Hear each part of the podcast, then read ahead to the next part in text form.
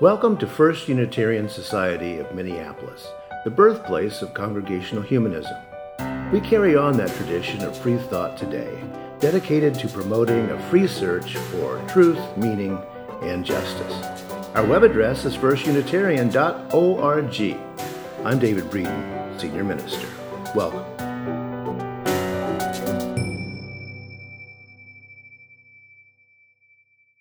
As we hear in the Northern Hemisphere approach the shortest day of the year, I'm told that here in Minneapolis, the moment when the Earth's tilt will start to slowly come back around to point back towards the sun in our direction is 9:27 p.m. on December 21st.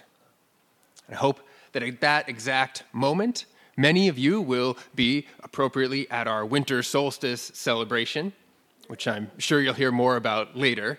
Uh, for now, there's one that night. There's one on the 22nd as well, which will include folk dancing. That's, that's pretty fun. However, if you come on the 21st, you can have another kind of fun.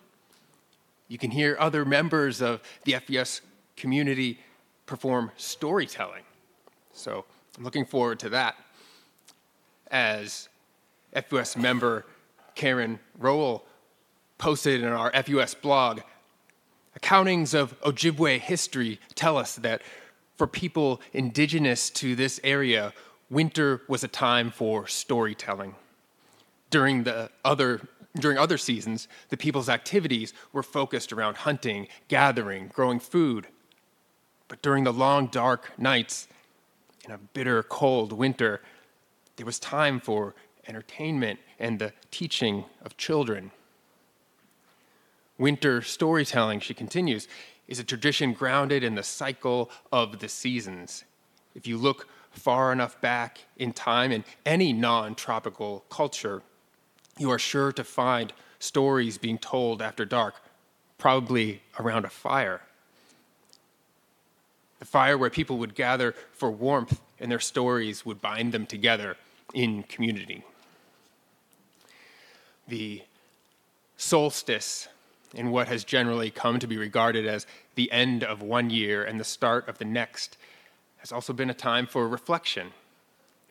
Reflection on the cycles of life, the seasonal cycles of death and rebirth in the natural world, and the cycles of birth and death that mark the beginning and end of life for all living beings. As it happens, the end of the year also marks an, an ending and a new beginning for, for me. My time here at FUS is coming to an end. This will be my last talk here. Thank you. At least for the time being.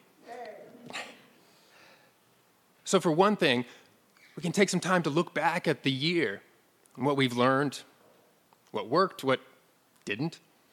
What do we want to carry forward? What do we want to leave behind? And again, we can reflect on the mysteries of our existence as we gather around the fire and look up to the stars and the vastness of space. We can consider the brief span of conscious life in which we get to experience it all. We might ask questions like Who am I? And where do I fit in all of this?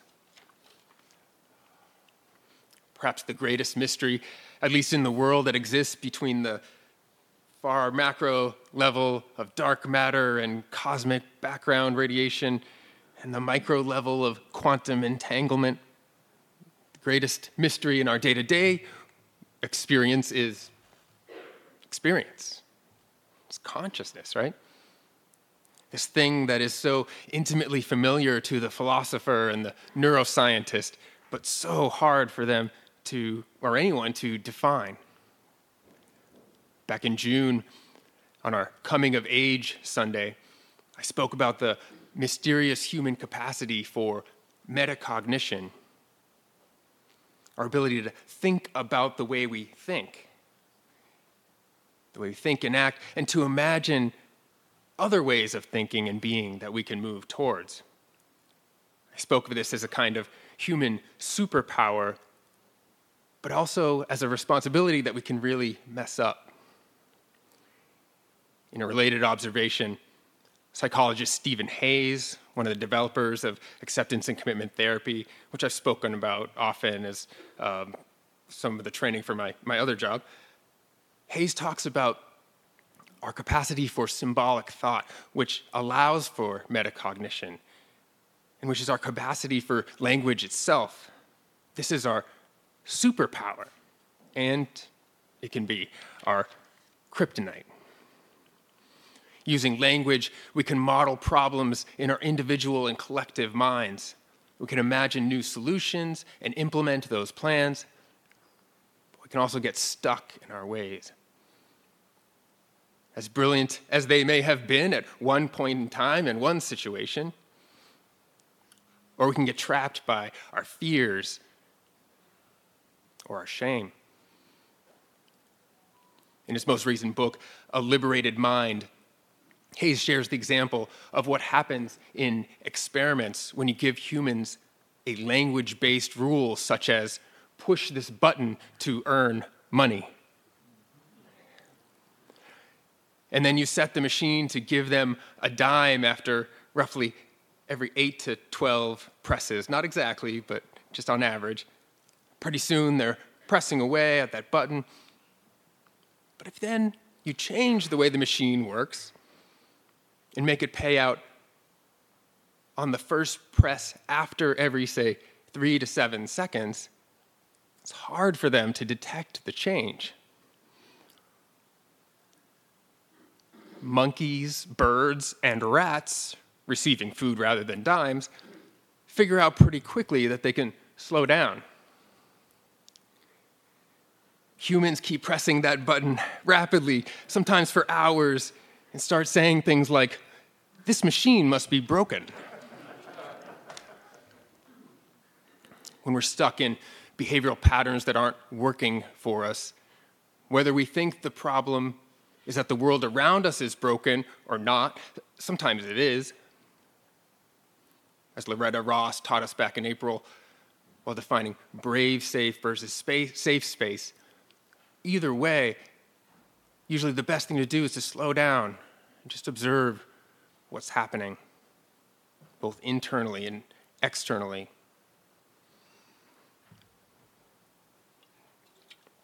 What Hayes calls, and others call, the third wave of the cognitive and behavioral perspective, or contextual behavioral science, focuses not just on conditioned responses not just on automatic thoughts, but on how we relate to thoughts and feelings, and how this either narrows or expands the range of responses at our disposal.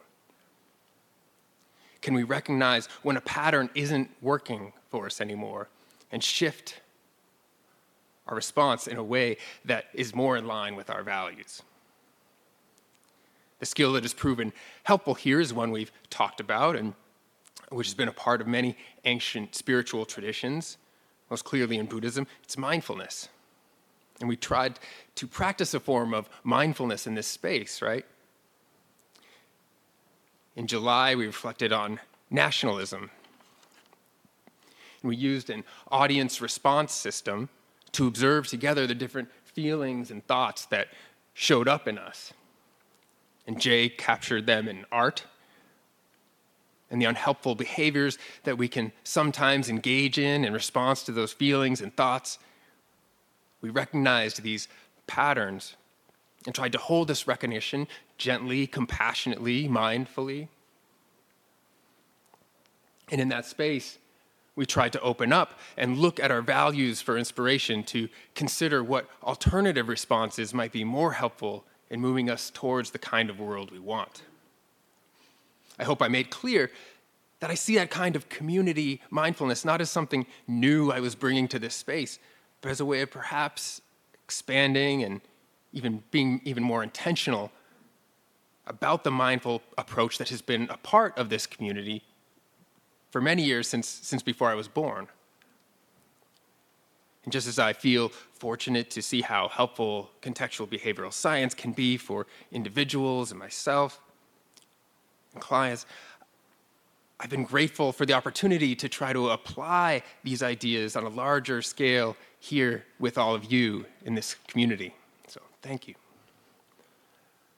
Someone who has long recognized the potential for contextual behavioral science to be applied at a larger scale is actually our guest who will be joining us via Zoom at noon today.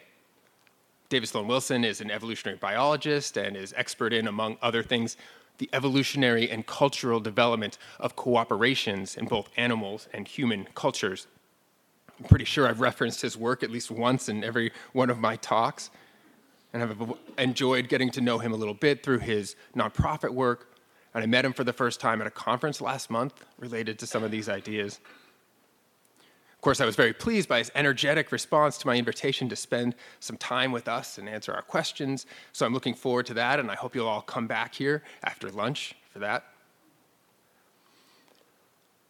I've described before how Wilson partnered with Stephen Hayes, the behavioral psychologist I mentioned earlier, as well as the organizational psychologist Paul Atkins, to apply contextual behavioral science combined with evolutionary principles to the formation and behavior of groups, developing a group process called prosocial in a book of the same name. Over the past couple of months, a group of us here at FUS had a chance to test drive prosocial to some degree. Here at FUS, we already have all kinds of groups, committees, volunteer opportunities, fundraising, service projects what I wanted was to see for ourselves whether the pro social process could really enhance the ability of one of our groups to clarify purpose and effectively move towards action.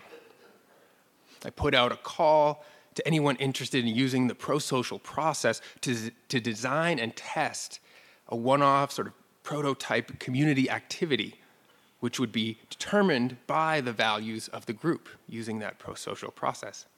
That was the whole plan.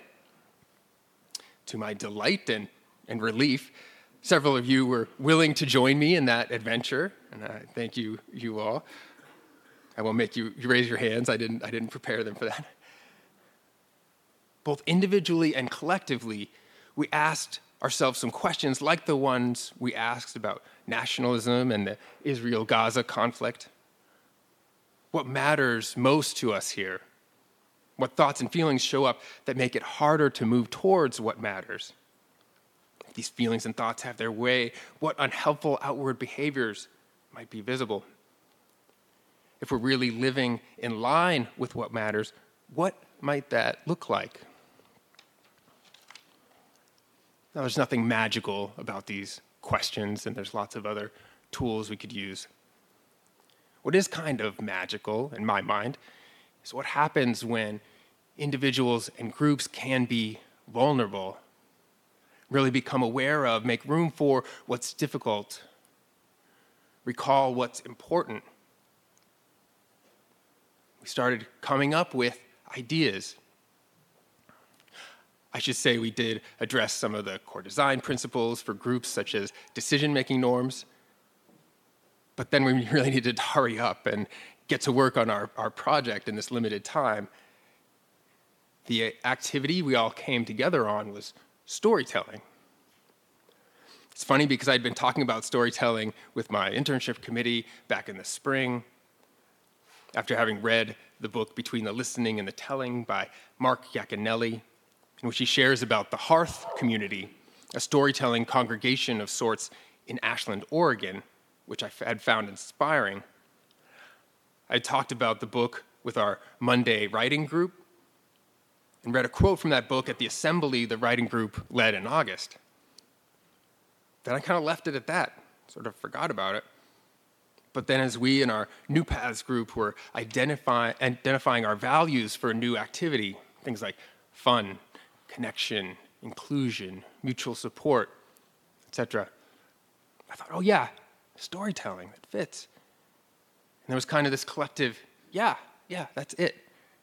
We'd already identified those values and it, it fit. And then we dove in. The team planning the solstice celebration was on board to have storytelling as part of one of the night's festivities. So we came up with the idea of a storytelling workshop, and in the space of just a few weeks, we brought it all together.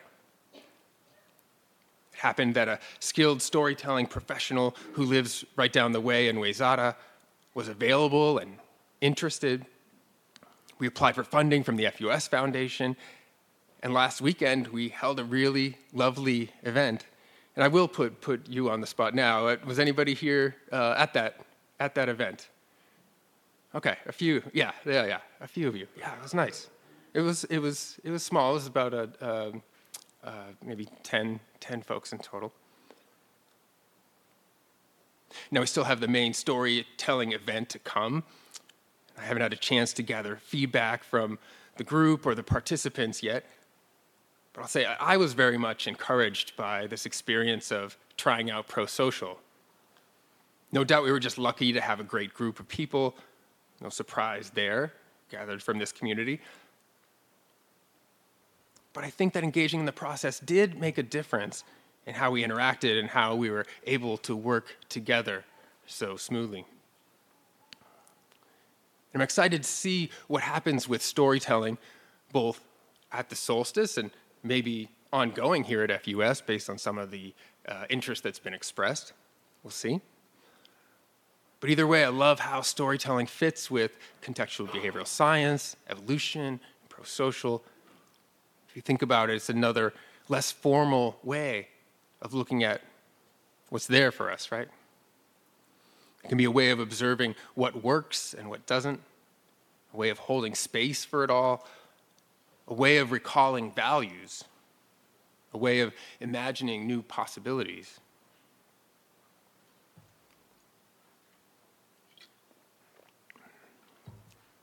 So, in that spirit, I want to leave you with a story that gave me hope recently. Normally, this would be without notes, but I, it's not quite there. You may have seen this article in the New York Times on November 30th. It's the story of Silverton, Colorado, an old mining town perched in a high valley up in the San Juan Mountains of southwestern Colorado isolated and picturesque, it had nonetheless somehow resisted becoming another hyper gentrified Telluride or Aspen. It stayed small, close knit, and a little rough around the edges. But things were slowly starting to change. Finally, things came to a head in April of 2020 when newcomer Shane Furman, the New York lawyer turned Silverton boutique hotelier, unseated the longtime mayor and fire chief, Gilbert Archuleta. Tensions openly started to fray.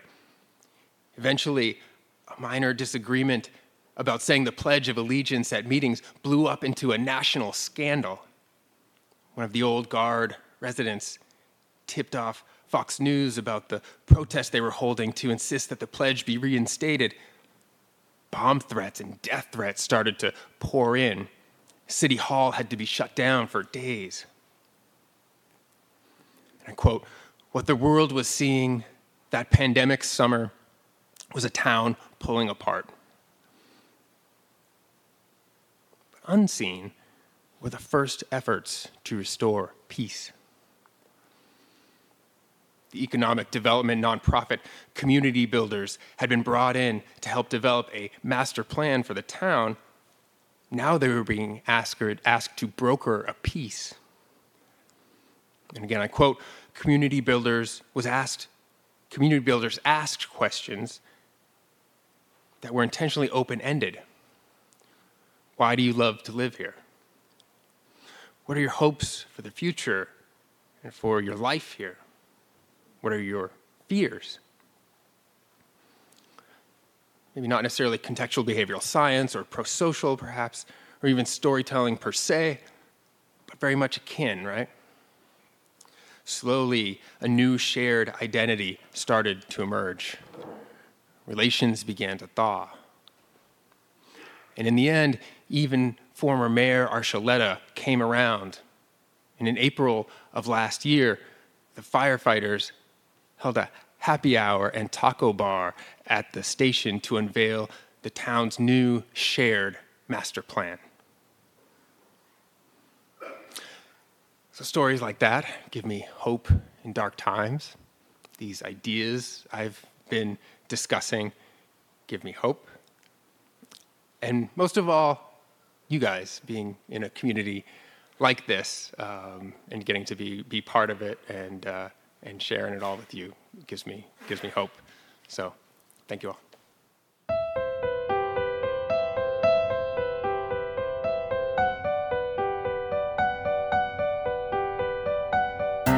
Thanks for listening.